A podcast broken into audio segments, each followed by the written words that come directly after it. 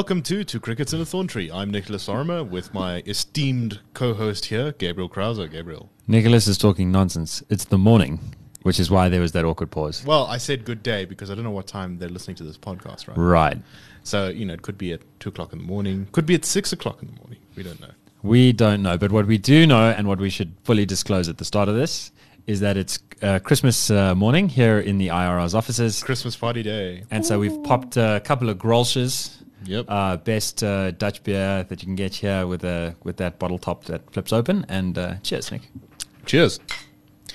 And um, I, I, my one of my favorite political writers in the U.S., Jonah Goldberg, he always says that you can't say you've been drinking all day if you don't start in the morning. Yep.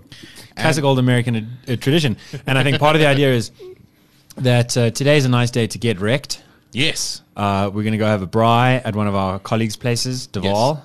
Uh, he has hosted some of the greatest sort of fringe English and Afrikaner rock bands at his place. He's got a big back garden with lots of chickens and rabbits and marijuana plants and uh, stands and all kinds of things. And uh, so we're gonna have a we're gonna have a Christmas uh, and hand out presents to each other. We've got a Secret Santa vibe going, and uh, uh, we won't really get wrecked. Wrecked is R E K T. which is a thing that the, the youth of a few years ago used. It's it's a misspelling of the word wrecked, as in shipwrecked. Yeah. Um, and basically it means destroyed. Yeah. And you know, this all being said, can be more or less playful, and so we're going to we're going to get playfully wrecked. But we thought that we'd look back on 2019 and Yes. see the things that have been more or less playfully wrecked. yes. So uh, we have a whole list, and the challenge today is to not get caught on any of them, as we have a tendency to do. Yeah, we last week, so that you know, we were supposed to hit four topics, and we covered exactly three quarters of one topic. Three quarters of one topic, and it was a long, crazy, rambling discussion as well. As I'm sure you know, those of you who listened to us and suffered through that. So thank you very much for suffering through that. Yeah, Um, but we, we, we promised to make it up to you this time. less political theory, more facts on the ground. more facts on the ground. So the first thing that got wrecked um, was Hong Kong or China, depending on how you look at it. Wrecked. Because uh, Hong Kong, the people of it, have been very upset with their extradition bill. Um, but their protest uh, that the mainland introduced, and this would have allowed the mainland uh, of China to basically take people um, out of political dissidents. They would Yeah, have been, uh, it would have turned the political system, the criminal justice system of Hong Kong, into An an, outsourced yeah. branch of China's mainland criminal justice system, and people who are serious about looking at the invisible strands that weave through a society and bind it together under a thing sometimes called the rule of law. Yes. When it's really rules that are dictating the game, uh, or sometimes it's called arbitrary power when it's really a kind of uh, you know big man boss who gets to decide who goes into tricky and who gets to run around free. Yep. And uh, the Hong Kongese were not super stoked on having their criminal justice system become uh, an outsourced branch of the Chinese Comintern. And the, that extradition bill has been withdrawn. But the problem, of course, is that now uh, there is far more at stake. Yeah. Uh, the, a lot of the protest has turned into a protest against police brutality. Yeah. Um, and there's ongoing clashes between protesters, which are still quite large, um, the number of protesters, and the Hong Kong police, who have gone from a generally well respected institution to one that is relatively unpopular. And this has culminated recently in the defeat in the local government elections in Hong Kong. Hong Kong is unique in China that it's one of the few places that actually holds elections. Um, the pro government, the pro Beijing candidates were smashed Yeah. It's like a 60 point swing. Eh? They Yeah, had like I- a 60% I- majority, 7% in, majority. in now terms they've of got, like- seats, in terms of actual votes, it wasn't as dramatic. Yeah. uh, but it was still pretty big, and that was on the back of very high turnout. yeah. Um, and this is a bit of a stumbling block for the Chinese because uh, if you looked at the sort of Chinese state propaganda coming out, they very genuinely expected to win. Yeah. convincingly, they'd set the Hong Kong protesters up. They call them rioters, They'd And there were plenty of road protesters that were violent, that Yeah. were silly, that were making uh, bizarre demands. But there was obviously enough real. I mean, I think there were genuine angst. enough real, real concerns um, that that reasonable people might share. That uh, the efforts to discredit the, the the whole movement on the basis of its most radical fringes didn't really Yeah. work out. and a 73% turnout in an election, which is, I believe, uh, approximately where the turnout was, um, is Huge. Very, is very high for a local government election, especially. Yeah. So that is quite quite spectacular. And I want to tell a quick story about that. So, uh, you, I've lived a year in Russia plus, and one of the interesting things that comes out of that is knowing various people who, you know, from a South African point of view, it looks like either you were for communism or against it. But when you're inside Russia, you can be like, no, we were for Leninism, or no, we were for Stalinism, or we really thought Gorbachev had it right. We thought Khrushchev had it right. Brezhnev wasn't so bad, yeah. Yeah, yeah. So one of the things that Stalinists often have against Leninists, but then that people who like the communists that came after Stalin sort of also hold against Stalin a little bit, but really it goes against Lenin, is the idea that the reason that the Soviet Union collapsed was because it was made that way in the first place. Uh, and the metaphor that they use is the chocolate bar, the Cadbury's chocolate bar, the Nestle chocolate bar. It's got this sort of terrible, unctuous, sweet, weak, decadent flavor to it. And the whole idea is that a chocolate bar that you buy in the store is made to be broken up into pieces very easily. Hmm. They're those they're those divots, Those those, seams, lines, yes, those yeah. seams carved into it. So it's very easy to break it off piece by piece. And by having all the little socialist republics inside the USSR. And and that was a decision that came at a point in the twenties. They were like, okay, how are we going to set this up? Are we going to have a federation, or we're going to have it all really centralized under Moscow? And he's like, no, we're going to have a federal kind of idea of a system, and let the mm-hmm. Ukrainians have their thing, and let the Poles have their thing, and well, Poles weren't involved yet, but let those Latvians Balkans, and- yeah. yeah, yeah. And they, uh, so they set it up so that you could break it off chunk by chunk. And as soon as it loo- the chunks started breaking off, it looked like they would break off, the whole thing just ended up collapsing. Because, of course, the borders that were drawn in the Soviet period are still the borders of the countries around Russia. Those today. seams are that that's how the chocolate broke. Yeah. And so China's got a chocolatey problem too, in that Hong Kong is like a little break offable piece, Mm. Macau is a little break offable piece, Tibet is a a, is a little break offable piece. A very big break offable piece, but not with a lot of people. Yeah. And the Uyghur Yeah. is kind of a break offable Um, piece. and to a certain extent, uh, Mongolia um, as well. once you start going, Mm. the pieces really start. So China's uh, uh, Beijing's got this very real, realpolitik concern Yeah. that any more concessions that they make to the Hong Kongolese uh, show how how thin these seams are. And how uh, how a little bit of pull, and you can you can really break a piece off, and then that'll excite people around the other parts of it. And and I think Beijing, I my theory is that Beijing would sort of gladly let Hong Kong go if it meant they could keep using it as a financial hub to for to Chinese elites to do Hmm. But- business and so on. If it was if they had like some metaphysical guarantee that none of the other pieces are going to break off. Yeah, and, too. but but also, I But there's- that's that just not gonna There happen. is also the fear that, uh, as what's happened to Russia with Ukraine, where Ukraine wants to go west. Yeah. Um, you know, the the the. Ch- uh, the the Chinese communists, the Chicoms, would be very upset and uh, think that maybe Hong Kong might suddenly allow U.S. aircraft carriers to park there if it was independent, which would freak them out very much. It's bad enough that American aircraft carriers can already do it in Taiwan, yep. which, uh, depending on who you ask, is China or not China. Yeah, yeah. So that's a piece that that's the like the Uh, case yeah. in point piece of like according to some people it's already been broken off and eaten up by the West. Yes. Um, and of course, the other thing that's really been smashed as part of this is China's soft power image. They've been doing a lot of work to build it up. Yeah. And Belt now- and Road Initiative, trillion Exactly. dollars of commitments and um, but simultaneously, two things have happened. One is the Hong Kong protests, and the other one is uh, The Uyghurs- China's, yeah, we, uh, uh, their western province, where they have these big camps, which, uh, according to all the sort of reporting and information coming out about them, are quite horrifying things. quite harsh. Um, Nick thinks they're like the Gulag. I say until you've killed 10 million people, you're not like the Gulag, but they certainly we'll aren't see. nice. We don't know the numbers, um, and the the documents from the Chinese part, Communist Party that the New York Times released uh, showed the Communist Party officials saying, I think the direct quote is "show them no mercy." Or yeah, prima facie, it doesn't. It really doesn't look good. it doesn't look good. We will see. Unfortunately, there's very little the world appears to be able to do to stop such things um, beyond provoking some conflict that would be way more devastating. Yeah. Um, so we have to see with how this develops. Yeah. Uh, hopefully, uh, the, it's there is a happy resolution as if they can, if such a thing is possible. Next, Yes. So uh, Elon Musk. Um, Elon, Musk's truck got wrecked. Yes. So he developed this really bizarre looking truck, which, according to the official line, was des- based off of designs from Blade Runner. Uh, it's this very sort of sleek, weird, modern-looking thing. It looks, Looks like a little bit like a triangle. like a bit like on top of a box. I I find the design attractive. Part of the reason that it is designed that way is because it's made out of cold rolled steel. Whoever knows Mm. what that means. Basically, it's the same material they use to build rockets that they send into space and that Yeah. can land on their own tails very impressively. And because it's such a hard, amazing metal, you can't you can't press it into fancy shapes the ways that uh, soft uh, Yes, exteriors of most trucks are pressed. So it's got to be very angular.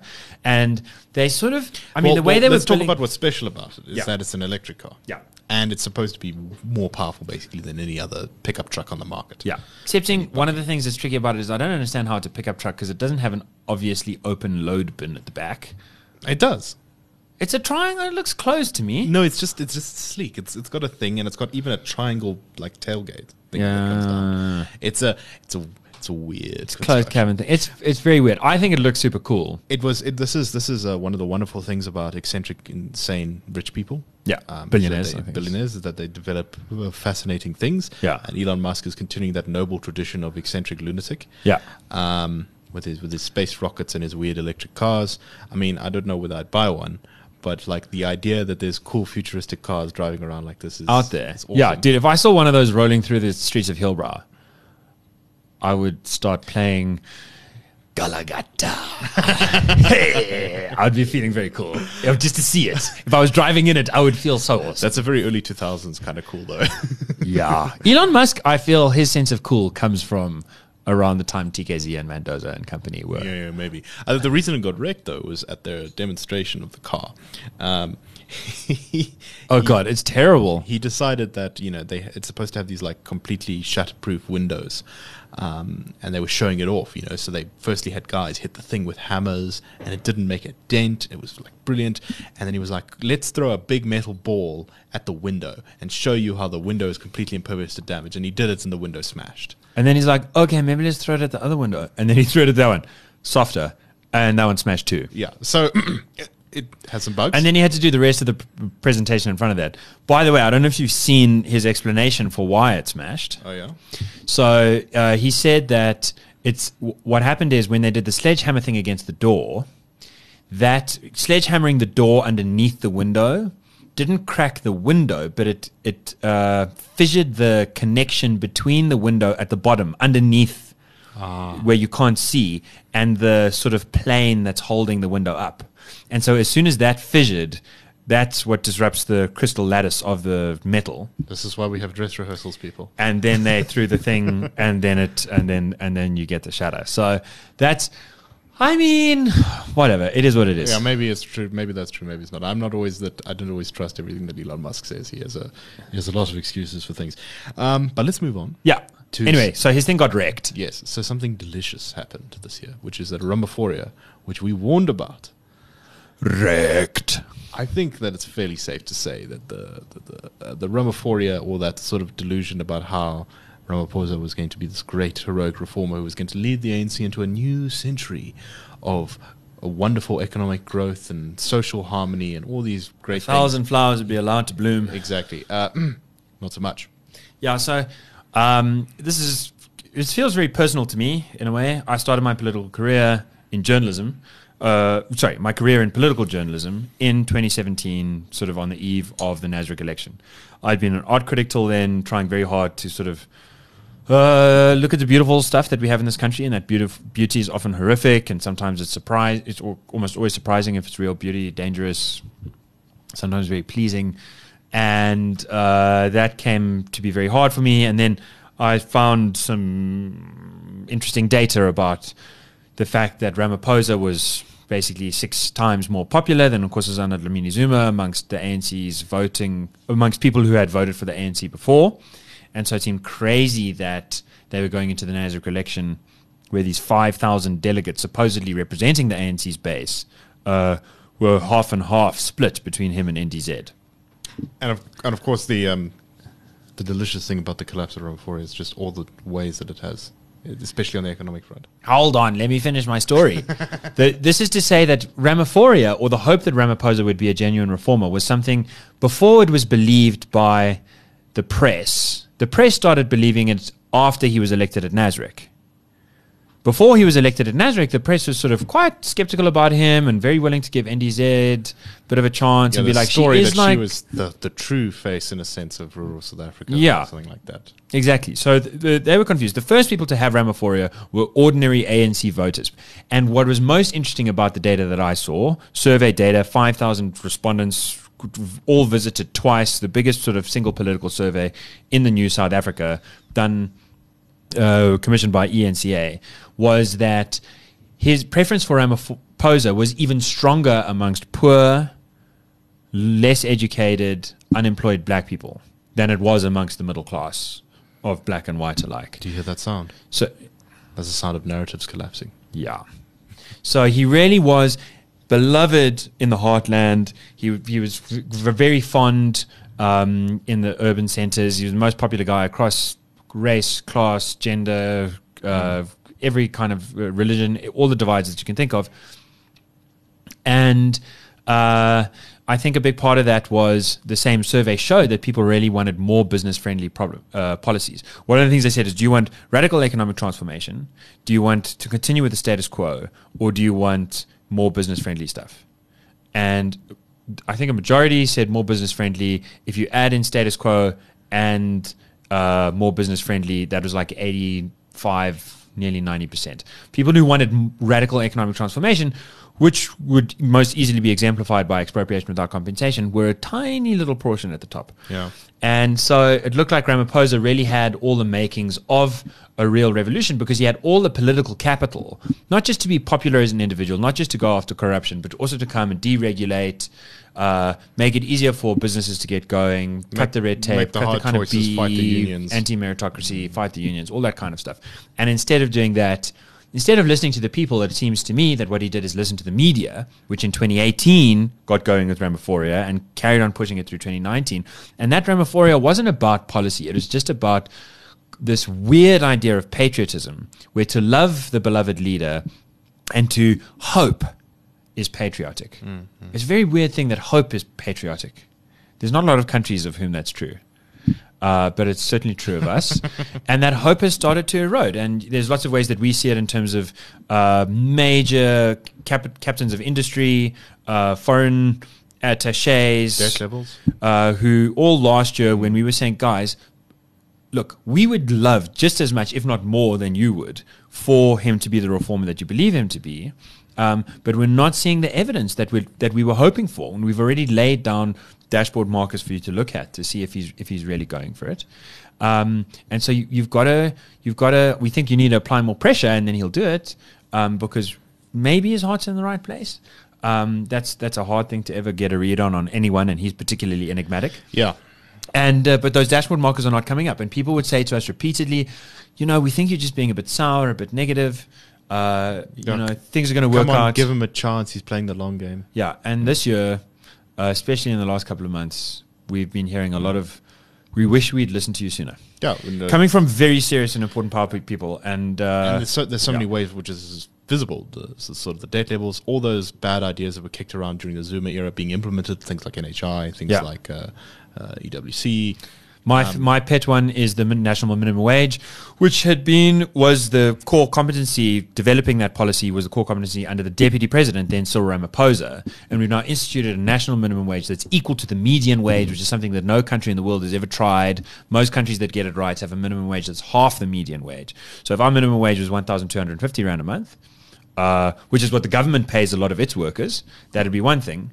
Uh, but instead, we've got this crazy thing where you've got uh, 55% youth unemployment, but kids and uh, high sc- uh, school system where five in a hundred people who enter the public school come out with a matric pass in mathematics.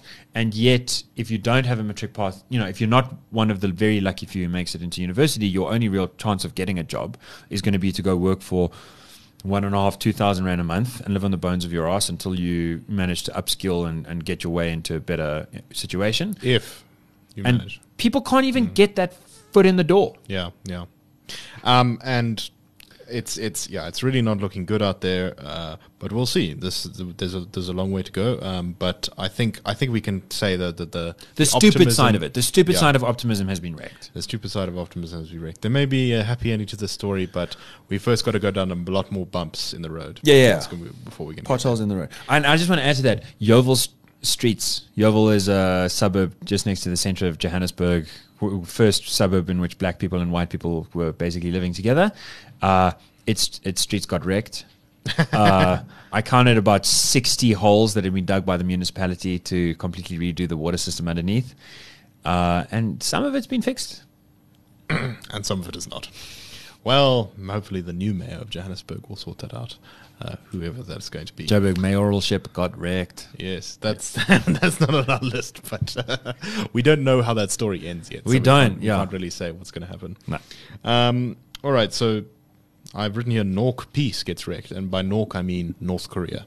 So Trump did this whole song and dance where he starts off talking to North Korea with the fire and fury, um, and he says we're going to destroy you, wipe you out if you keep threatening us, and you're so out of control. But the story has then it changed all of a sudden when Donald Trump decided to meet with Kim Jong Un, which apparently the North Koreans have been in favor of for a very long time. But Yeah. Donald Trump is the first American president to actually say yes to it. Um, and they So they go from hating each other to loving each other and literally writing, Yeah. writing love letters. Trump. Trump has said that he's received lovely letters from Kim Jong Un, Mm-hmm. uh, who is the the world the jailer of the uh, of the of millions of people in Yeah. the world's largest open air prison camp. Yeah. which is North Korea. Um, anyway, there were some promising early signs that maybe there was a potential peace offering. Yeah, there's vows to stop nuclear, mi- to stop missile testing, to uh, bulk the nuclear missile program. Um, but and and the U.S. Uh, Trump has even cancelled some of the military drills with South Korea, and this is also this is it's not just a U.S. North Korea thing because the South Korean government currently is very uh, to say pro North Korean is a little bit perhaps of an exaggeration, but they are the left of of, of, of South Korea, and Yeah. they do have a strong affinity for, for, for North Korea. They have a Yeah, they really want to rejoin. I, I heard someone once describe the the Korean War as not so much a war between nations as a war between right and left in Korea, Mhm. um, which just happened to have a geographic structure to it. Yeah. So anyway, um, there were some promising early signs, but there were a lot of people who said things like, "Well, are the North Koreans for real?" Yeah. And are the Americans being played here? And Yeah. were And against that, there were a lot of Trump's like uh, fans who were like, Mm. give Donald Trump a Nobel Peace Prize right now. for solving the greatest, longest running conflict in human history. Uh, You know, not exactly, but that was the kind of sentiment. Um, but there were some early warning signs. One of the secretaries of state went to uh, North Korea to negotiate some of the more finer details of any kind of agreement, and the North Koreans got him to pay for the medical costs of an American who the North Koreans had taken prisoner and beaten to death in one of their prisons. And they got the Americans to pay for the medical costs of, of, of looking after Wiping the blood off the floor. Yeah, pretty much. Uh, that was a bad early sign. Humiliating. The North Koreans kept stonewalling, didn't make many contes- concessions, and as a result, the Americans made very few concessions. There was no real lifting of sanctions Rex Tillerson was still kind of running Yeah. part of the show. Yeah. And he was very irritated with. with with the, The yeah. Yes. And it seems now the final nail has been put in this coffin because uh, the North Koreans, I think, what two three days ago, launched two missiles from a new missile system. Uh, doing another test into the Eastern Sea. So sadly, peace there wrecked. Wrecked. Um, and we'll see how that develops. It looks like it's just going to stay the status quo for a while. Yeah. North Korea is a very mysterious place because it's very closed. So we don't really know what's going on there. Very difficult. I just want to add, uh, I think pr- maybe the best movie I've seen this year is called Parasite. It was made in South Korea, and it's kind of just a little family drama, but it touches on some very deep universal human condition things. And there's also a very obvious kind of parable being told about the North South Korea relationship, and it's still going in Cinema Nouveau.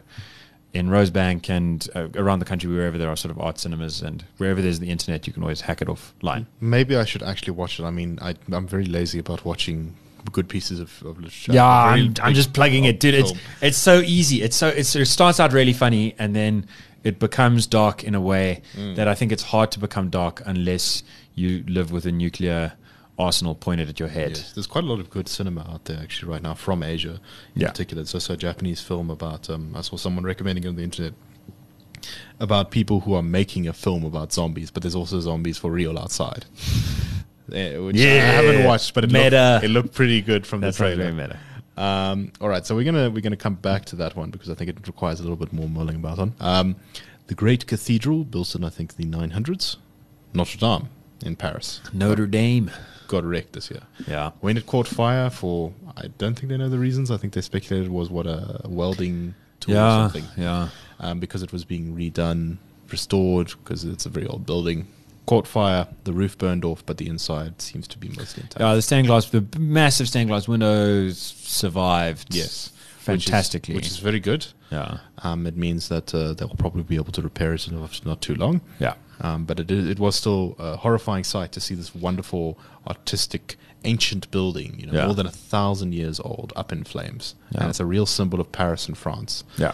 Um, also subject to all sorts of conspiracy theories about it being burned down on purpose by, you know, sort of Islamic extremists or something like Yeah. that. Which never came, which never went anywhere. There Yeah. seems to be no real evidence of that. Yeah. Um, but it was it was a great tragedy. So hopefully, no more special buildings will get wrecked next year. Yeah, no, buildings are nice. It's nice Buildings are nice, especially very old ones. Yeah, Um, so I'm one of my favorite is the Hagia Sophia, which is the very big uh, mosque slash church slash museum in Istanbul or Constantinople. yeah, Um, and it's uh, I hope that it remains as a museum. There've been some moves by Erdogan. There- There's some suggestions that he might turn it back into a mosque. yeah. Um, but it has a it's a it's a magnificent building. It has a very long history. So hopefully that survives. It's also survived a lot of earthquakes, and that part of the world is prone to them. So I hope there's not another one. Political and uh, geophysical. Yes, yes, or both. Um, so hopefully we don't lose any more of those nice structures next year. Um, here's another fun one: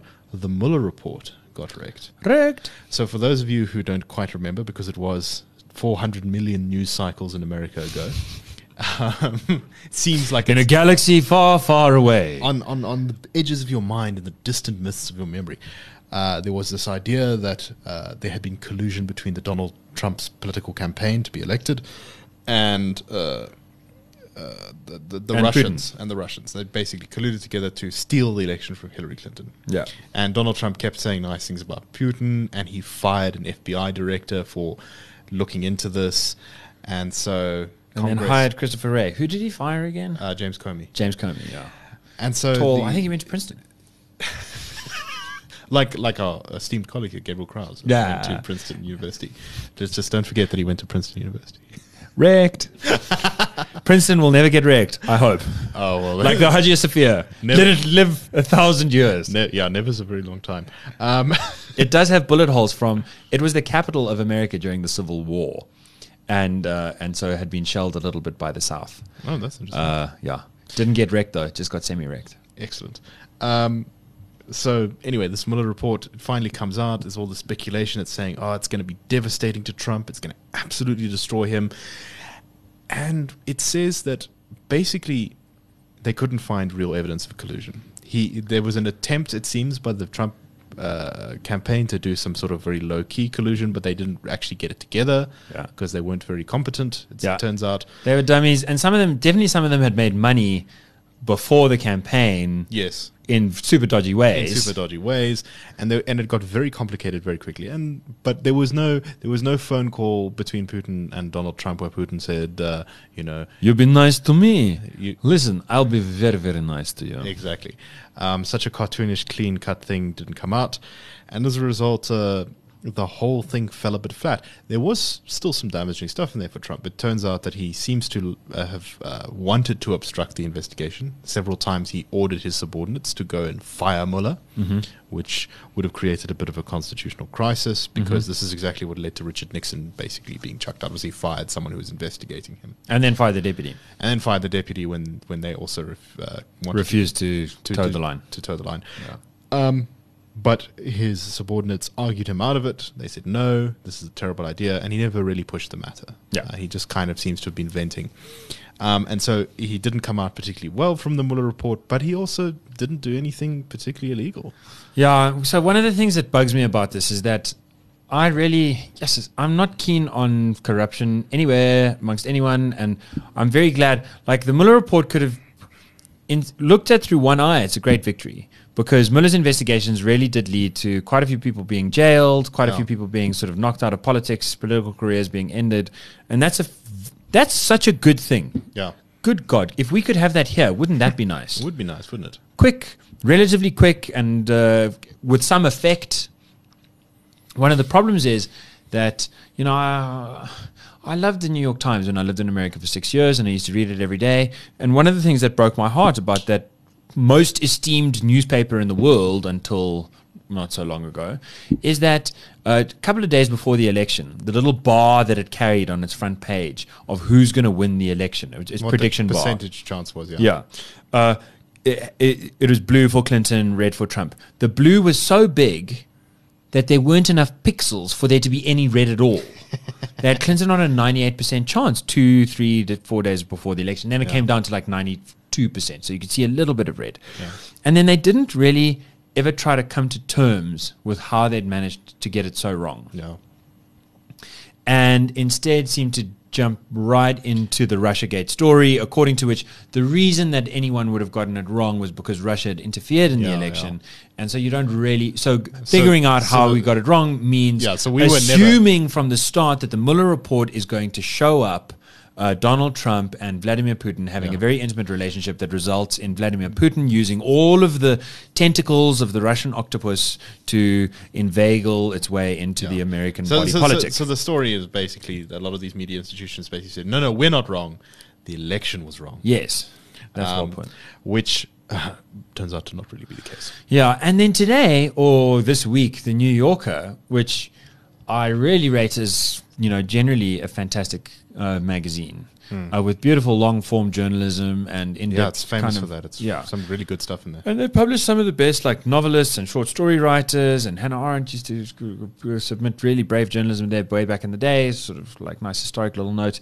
Anyway, uh, they have been one of the very few major publications to go even a step further and say Steele, Christopher Steele, the guy who was hired By by, Fusion GPS, which was being paid by the Clinton Foundation. Yes, to, to investigate claims about uh, Trump's activities in Russia. and they produced the idea that there was this P tape and that that was being used to blackmail uh, Trump. It was a very embarrassing, weird sexual thing going on that, that Yeah. was being used to. So this Which, so which, as it says in the Steele dossier, um, he himself, Christopher Steele, is like, yeah, I'm not sure about this one. I ain't too sure about this. But so the thing is, like most people have been like, okay, so this is a bit of a problem. But the New York has been sort of r- running a very sympathetic line and being like, Steele, it's too easy to put Steele down. because some of the things he did say were true. Yeah. But most not true. And then there's this thing about like if a spy is getting half the things right, does that mean he's a really good spy because it's hard to get anything right? Or does that mean he's a rubbish spy because he's been given chicken feed Well- in order to uh, g- uh, get some credibility in order that bigger lies can be fed his way think- or he can feed I bigger think at the end of the story, at the end of the day, that dossier was really just a collection of rumors, right. some of which were true. Some of which some of which just literally came out of crazy. a bar in like uh, Yeah. Copenhagen. Anyway, one of the, the here's here's what concerned me about this in this week's edition of the New Yorker. Um, their their most recent defense of it, because I think yeah, um, is that they say here's a question you have to ask yourself. Was Christopher Steele a useful idiot? Were some of those ru- rumors deliberately planted by the Russians to cause chaos. for the purpose of delegitimizing the Clinton campaign by getting a Clinton hired dude and a Clinton To say hired crazy firm things. to say crazy things about Trump to try and humiliate him, so that if Trump were to lose, he could then complain and say this election was rigged because. Yeah. Uh, the Russians and the Clintons and all kinds of people have it out for me, and so they spread vicious lies about me, and that's what cost me the election. And, and it does seem clear, to, just before we, we move completely off the Mueller thing, that uh, the Russians really were trying to mess around. The, No, so this is the yeah. question that the New Yorker asks, and the way that it answers by asking Christopher Steele himself. And he says there is no reason that the Russians had to want to uh, do anything to hurt Trump. They only wanted Trump to win. They they had no interest in anything else.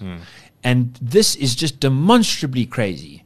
Russian bots have been shown to have been running Facebook campaigns for Black Lives Matter Yeah. and against Black Lives Matter, They- for queer movements and against queer movements, They- they're not- for they're the ultra left yeah, positions they're and to an for the ideology. ultra right positions. Mm. The whole point of trying to they not they weren't as interested.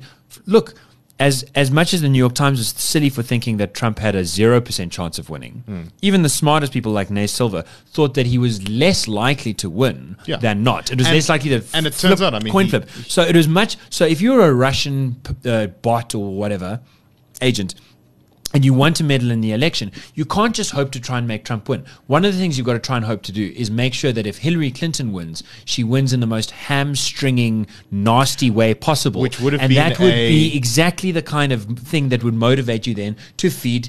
Uh, Steele chicken feed, and instead of even acknowledging the possibility, he categorically denounces it. Yeah. And the New Yorker supports him in that categorical denouncement. And I think it's just it's just irresponsible for them not to recognize that something that is much more threatening to American democracy than any particular candidate winning is for the whole environment to become so suspicious and cynical And and toxic. toxic, that it doesn't really matter who's winning what, what because they're going to be hamstrung from beginning to end by impeachment procedures by uh, vicious complete disallowance of the benefit of the doubt and by uh, knee, political kneecapping start to finish I think what the Russians really wanted was an electoral college tie.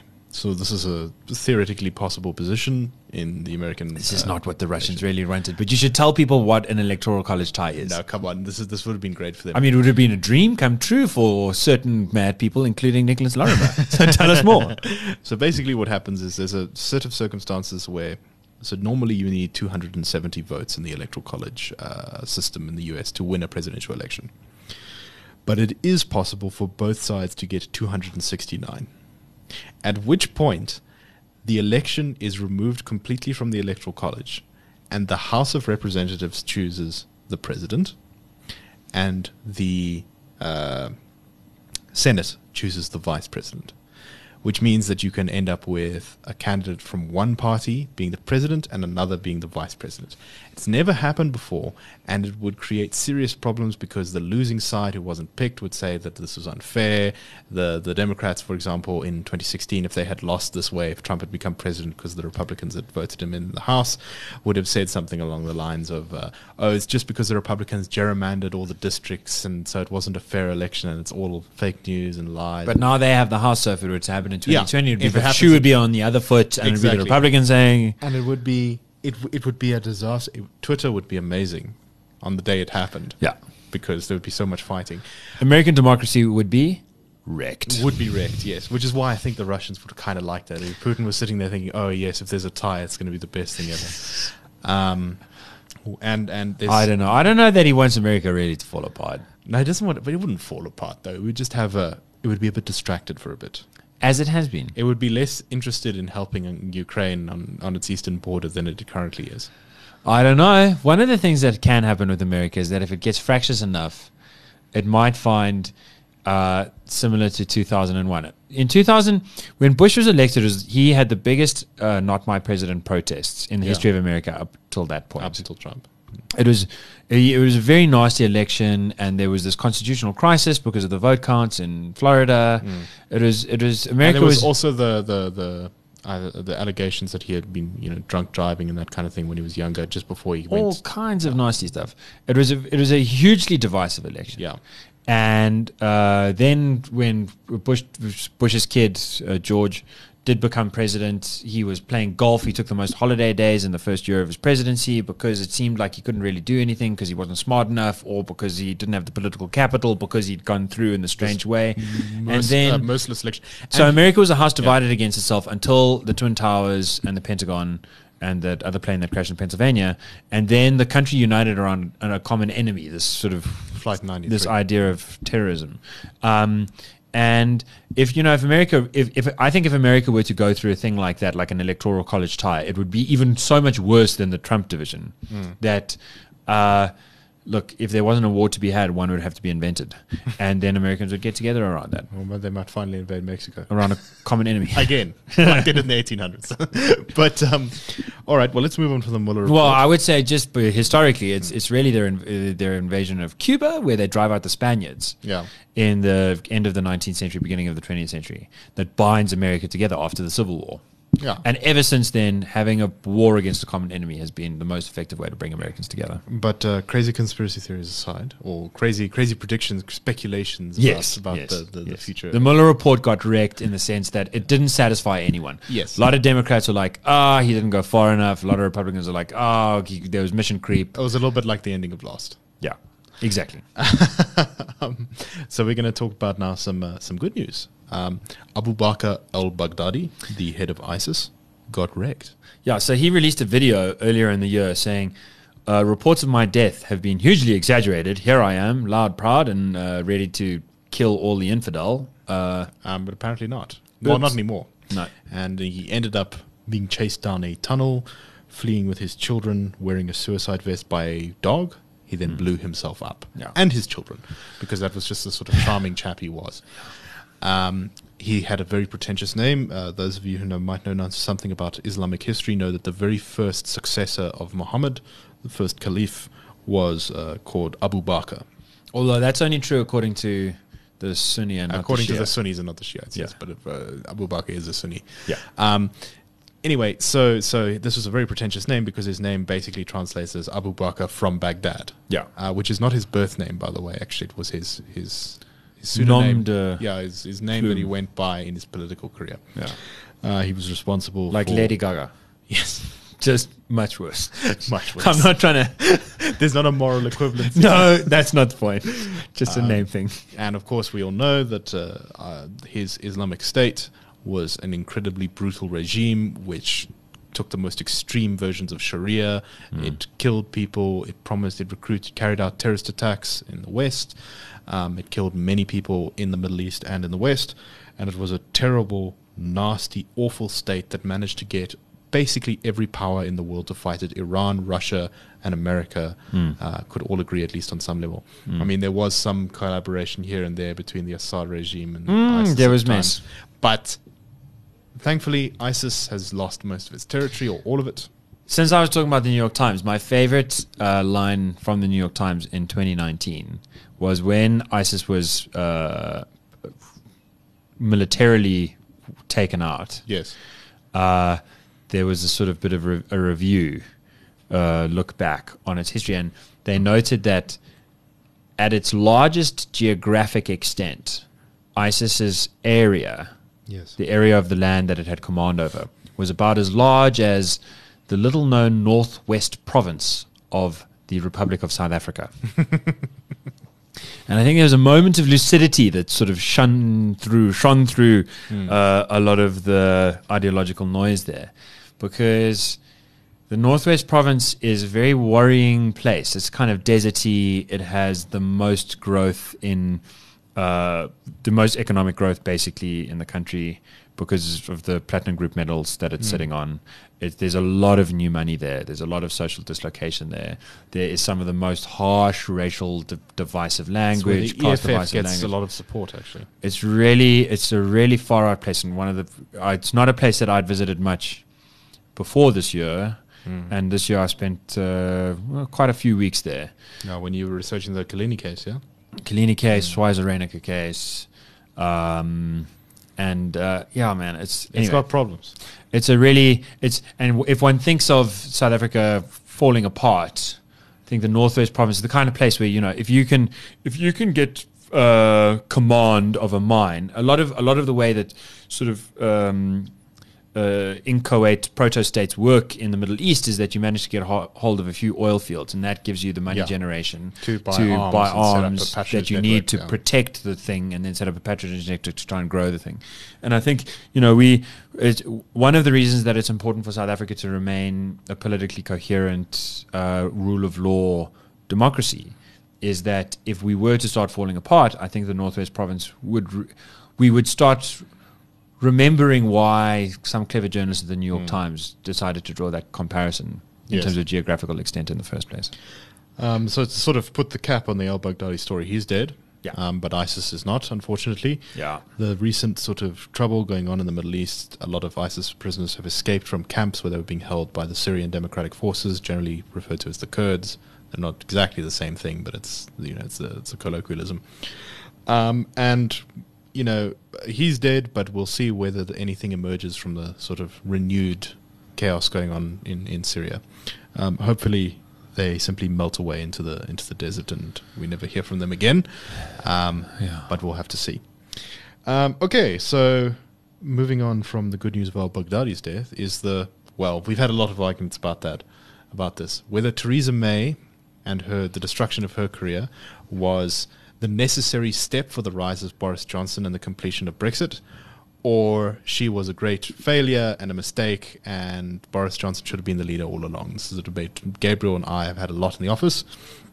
Um, we never really reached a conclusion. Yeah. We also had our colleague Herman Pretorius, who was on my side, by the way,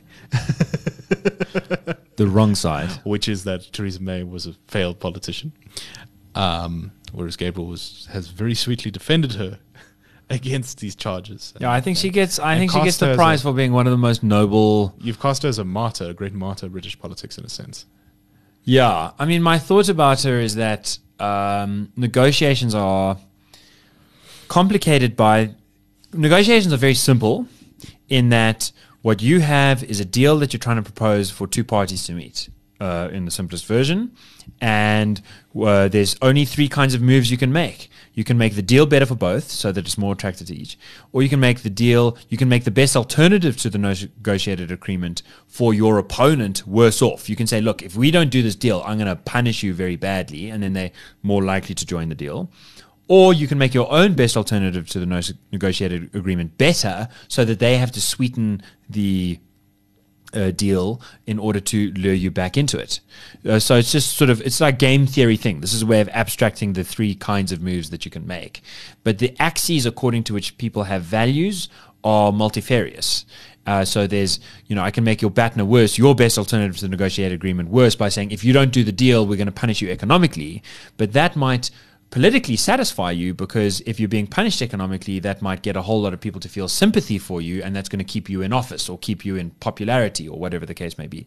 So uh, that kind of play makes things complicated. One of the things that Theresa May did right from the beginning was first negotiate how much they were going to settle, how much they were going to pay, basically, the Yeah, divorce yeah. bill to pay to leave the EU, and then only afterwards negotiate other terms thereof. And this frustrated a lot of people who said, look, you've given up a key negotiating stick, the BATNA, how much we pay to leave the EU. This is part of the sort of, well, if you don't, how much do you not pay? Or this is part of the deal you make it harder for further negotiation to go forward seriously. I think what they underestimated is that by um, giving up some of the tools for negotiation on the economic front, uh, she gained some tools on the political side. And Europe is a very fractious, very complicated, Beast. unwieldy beast. And it could either have become so divided around this issue that an aggressive Tory line could have driven possibly people like Marine Le Pen into power in a country like France, and uh, and and mean it could have made the difference. You know, the Austrians nearly had. Uh, very far right kind of Nazi, history yeah. of fascism kind of party come to power, and instead they didn't. There are a lot of margins where, if things had been more aggressive in Europe, you would have had a political, different political environment to what we see now. And I think part of the reason that the temperature was kept relatively cool was that the Brits came to the negotiating table with a very open heart, with a very open hand, very good faith, in very real ways. Look, we're going to sign on to. Uh, you know, paying paying the divorce money and stuff. bill first, and then figuring out what we're going to do later. I think that strategy played well in terms of the effect that it had on European elections. I think that strategy played well in terms of the effect that it had domestically, where it allowed the the Remainers to huff and puff and, and blow the house down to the point where they just lost their own credibility because they were blowing against the nicest version of Brexit and still showed themselves to be sort of incalcitrant, Completely against it, nasty, yes. unreasonable. And so by the time they had exhausted themselves, Theresa May could step down and make room in a friendlier Europe, and a more resolved Britain for a charismatic leader. Also a more With- also more fatigued Europe. yes, a fatigued, yeah, a fatigued and more friendly Europe. If uh, Theresa May then made room for a charismatic leader who I think does have the gumption to say, look, if you don't want to do this the nice way, I'm prepared to go the harsh way. And I think in that context, it looks like it'll be easier for, for Boris to win a real majority and then go to Europe and say, really, we do now have the cards on the table. Let's just do the nice, do this the nice way because uh, that that's really in our best interests. And I think that'll happen. And then I think that uh, that should be good for the UK's economy. It should be good for the European economy. And I think it's such a divisive issue. If it does get settled in this way, I think people will look back and say how impressive it is that the Brits they hana hana hana yana yana yana in the parliament and it seemed kind of uh, like a terrible soap opera, but it was like a soap opera where no one got killed. The system worked in the end. The system worked in the end. I think that I think people are going to be very impressed at how cool, calm, and collected they were. And Theresa May really was the most cool, calm, and collected of the lot. And I should just add that if I am biased in her favor, it's because she dances in the most charming way to the most charming music. She reminds me of David Bowie Indeed, she does. who is one of the greatest pop stars in the history of the world. And she represents my trajectory in Brexit, where I first thought that if I could have voted on the day, I would have voted to remain in the EU, mostly for geopolitical reasons. I think that the UK is generally a more responsible state and a more powerful state than a lot of Europe. And I think when it's close to Europe, it's it's it's historically been good for peace. Um, and so that's why I would have voted that way. But once the referendum had gone the other way, Something more important was at something stake. more important was at stake, and that was the legitimacy of the British government. And so I became a leaver in a sense. And that's exactly what Theresa May was. She voted to remain, but as soon as the British people had their voices heard with the biggest turnout in any British election in the history of the country, she was like, okay, now we have to implement the will of the British people to the best of our abilities. And I don't, it's not a sexy position to say, Yeah, indeed. you, you know, this is I'm not doing this out of a conviction uh, of like what I think is politically or economically yeah, best. I'm not just like passionately rallying the masses behind X, Y, and Z. I think I think this is a very important thing to do because I believe in this country, Yeah. uh, and its institutions and its system. well, Anyway, my my my read of her is of course a little bit different, which is that she uh, was sort of buoyed by her her quite big victory in the, the sort of Tory conference and this uh, this belief that Jeremy Corbyn, who was the Labour opponent, could never win an election. So she believed that she had sort of a free hand. She ran her office dictatorially, at least in the beginning. Um, she couldn't. She tried to keep all the Tory factions happy and didn't choose leave or remain, which, as it turns out, seems to have been a choice that all the parties have been forced to make on some level. Um, she she didn't. I'm not. I, I. I don't know how well she negotiated, but I know that at least in managing the, the the domestic affairs in Britain, I don't think she was particularly successful. And most especially, I think the greatest point of failure was the poor election result against Jeremy Corbyn, which put her in a position where her parliamentary majority was weak. It was an election she had called early, specifically so that she could try and get a proper mandate Yeah. behind behind herself in Brexit. Um, she campaigned badly, mostly on domestic issues. So Brexit wasn't as now she didn't dance nearly enough. She didn't dance nearly enough. And as a result, she got stuck with a parliament with this tiny minority. Yeah, this hung parliament. This hung parliament. And she suffered her whole career because of that. And she, in the end, just couldn't bridge the divide between all the factions. She couldn't commit the party to one way or the other. She couldn't fight Jeremy Corbyn particularly well, even though he's one of the most unpopular opposition leaders in British history. And this caused her to eventually be forced to resign, um, despite the fact that Boris Johnson is hated by many people inside the Tory party's upper ranks. Um, he, he managed to ride her unpopularity to victory, and I think he's done very well since he since he came in. Um, although we'll have to see. Really, I mean, it's like that that uh, the quote that um, the apocryphal quote that uh, Yes, very good from my favorite movie. from that Trump always uses about uh, Does he Chinese, use it? about the Chinese Yeah. that uh, they asked the Chinese leaders were asked. No, man, Trump doesn't use it. This comes no, from not, not. Trump. No, I said uh, sorry. Why did I say Trump? France. Yes, France Yes, uses it. That, Uh, that allegedly the Chinese uh, communist officials were asked what their opinion on the French Revolution was, and they said something along the lines of uh, It's too soon to "It's tell. too soon to tell." And I think that's going to be a little bit of the case with Brexit. Is we Yeah. we really don't know how the story is going to end. Yeah.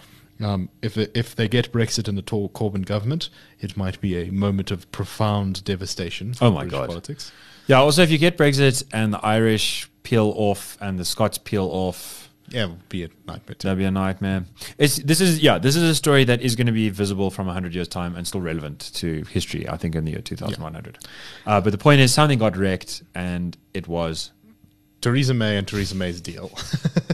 Theresa May's deal. So let's walk on. Let's walk on to um, a little bit of kind of pop culture technology news, which is uh, the world's biggest YouTuber, a guy known as PewDiePie. I think his actual name is Felix Oh, no one cares. His name is PewDiePie. Forsberg or something like that.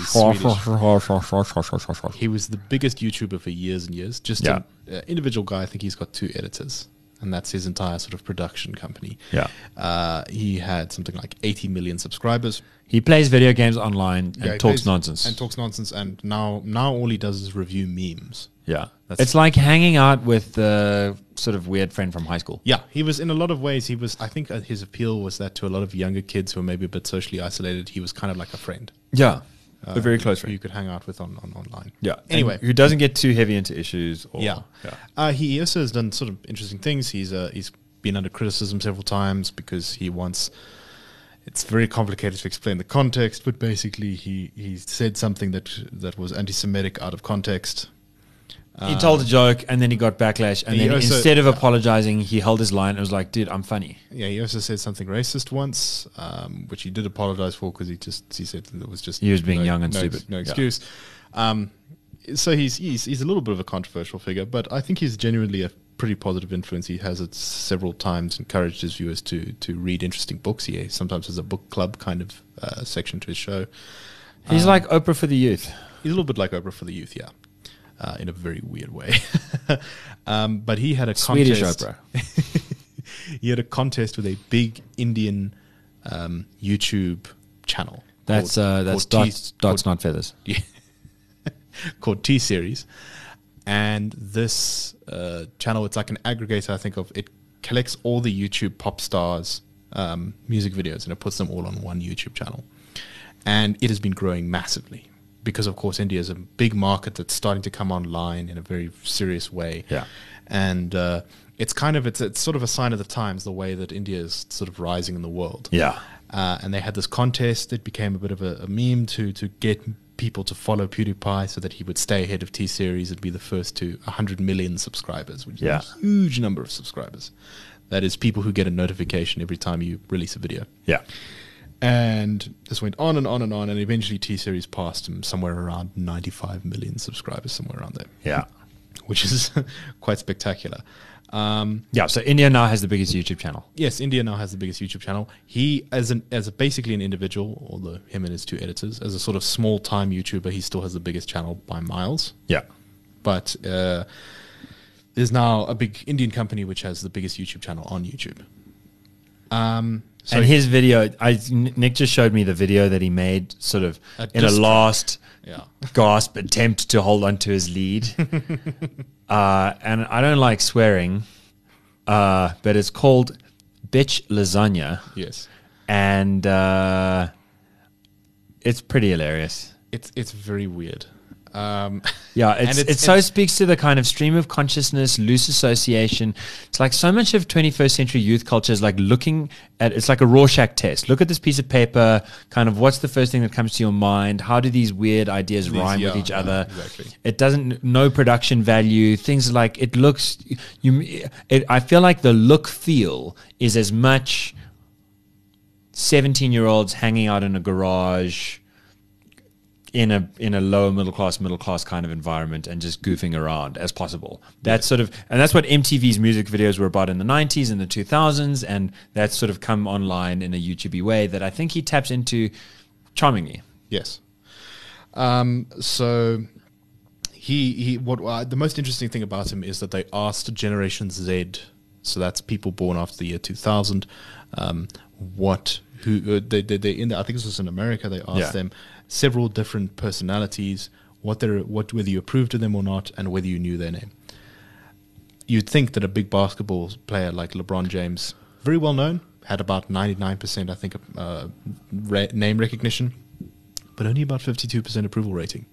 PewDiePie had the same level, 99% Name recognition. name recognition, and 62% approval rating, which was the highest of anyone in that group. Yeah. And I think that shows the big cultural change that's going to come is that these people like YouTube stars Yeah. are going to become very culturally relevant as Yeah. generation as millennials get Yeah. older and as Generation Z gets older. And as they get older, so watch out for PewDiePie as a kind of Oprah. Yeah, no, he might be he might be very big. All right, we're starting to run out of time here, so we'll just breeze past this one quite quickly. I think it's connected to the to the Ramaphosa thing. Uh, Sassel and the JSE Oh God, wrecked, wrecked. wrecked. destroyed, huge capital outflows. Yeah. terrible year for. for the And then they came back and then they had an AGM yesterday or the day before yesterday. And instead of like talking about the real stuff, the only thing that I heard like on the radio about it afterwards was talking about uh, how dare you sort of be making coal and gas and chemicals and oils and all that kind of stuff in the first place because oh, Greta Thunberg.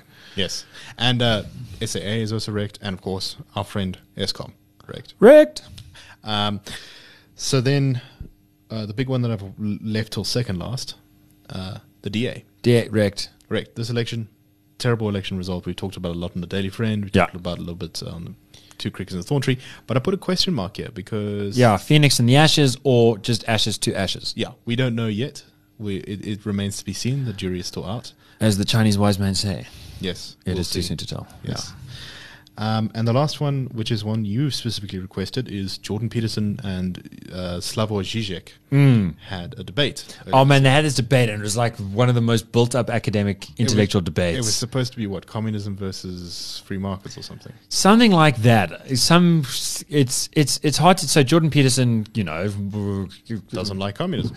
doesn't like communism. Slavoj Žižek is sometimes called a communist. He often calls himself a communist. One of his running jokes is that he speaks a little bit like this from Slovenia. He said, "Are you, uh, when the revolution comes, you are good. Uh, you will go to jail because you are a capitalist. But on Sundays, when everyone gets soup, you will get two bowls of soup." That's what he says when a capitalist makes a really good point. That's like the highest compliment you can pay. But when they had the debate, so much of it was really lucid, I thought.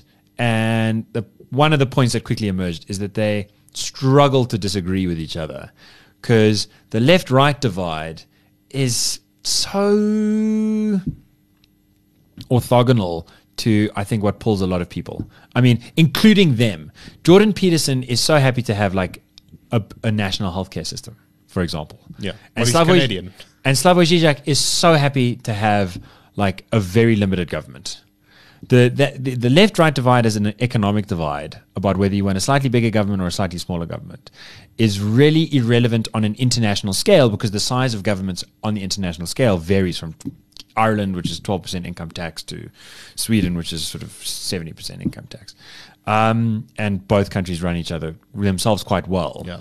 And there are other countries that have similarly big or small governments that really run each other badly. So that that, that left right divide is really not clever. And Slavoj Žižek, because he came, grew up under a communist regime, knows how stupid it is and really doesn't want communism. His, his idea of communism is to go into leftists' rallying points and say, sometimes the most radical thing to do is nothing at all. and it's quite sexy. It's quite a sexy idea that just doing nothing is actually the most radical thing you can do. And it sort of deflates a lot of the. He's like, maybe we should sit and talk about it.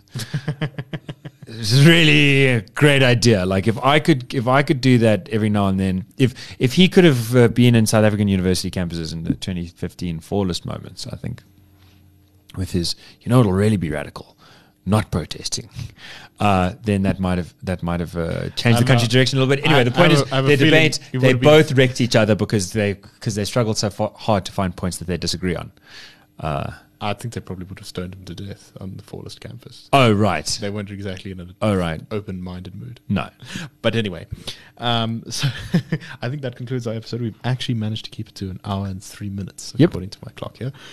So thank you everyone, everyone for listening. We hope you've enjoyed this little kind of sort of roundup of the year of things that have been destroyed. Yeah. Um, if you like the work the IRR does, Out with the ad, bad, in with the good. yeah, yeah, SMS three to eight two three. That that'll Your bring name. more goodness Yeah, to more you and the world. You'll, you'll, you'll pay our salaries, which will allow us to continue to produce long hour long podcasts like this. Um, thank you very much for listening, everyone, and we'll catch you on the next episode of Two Crickets and a Thorn Tree.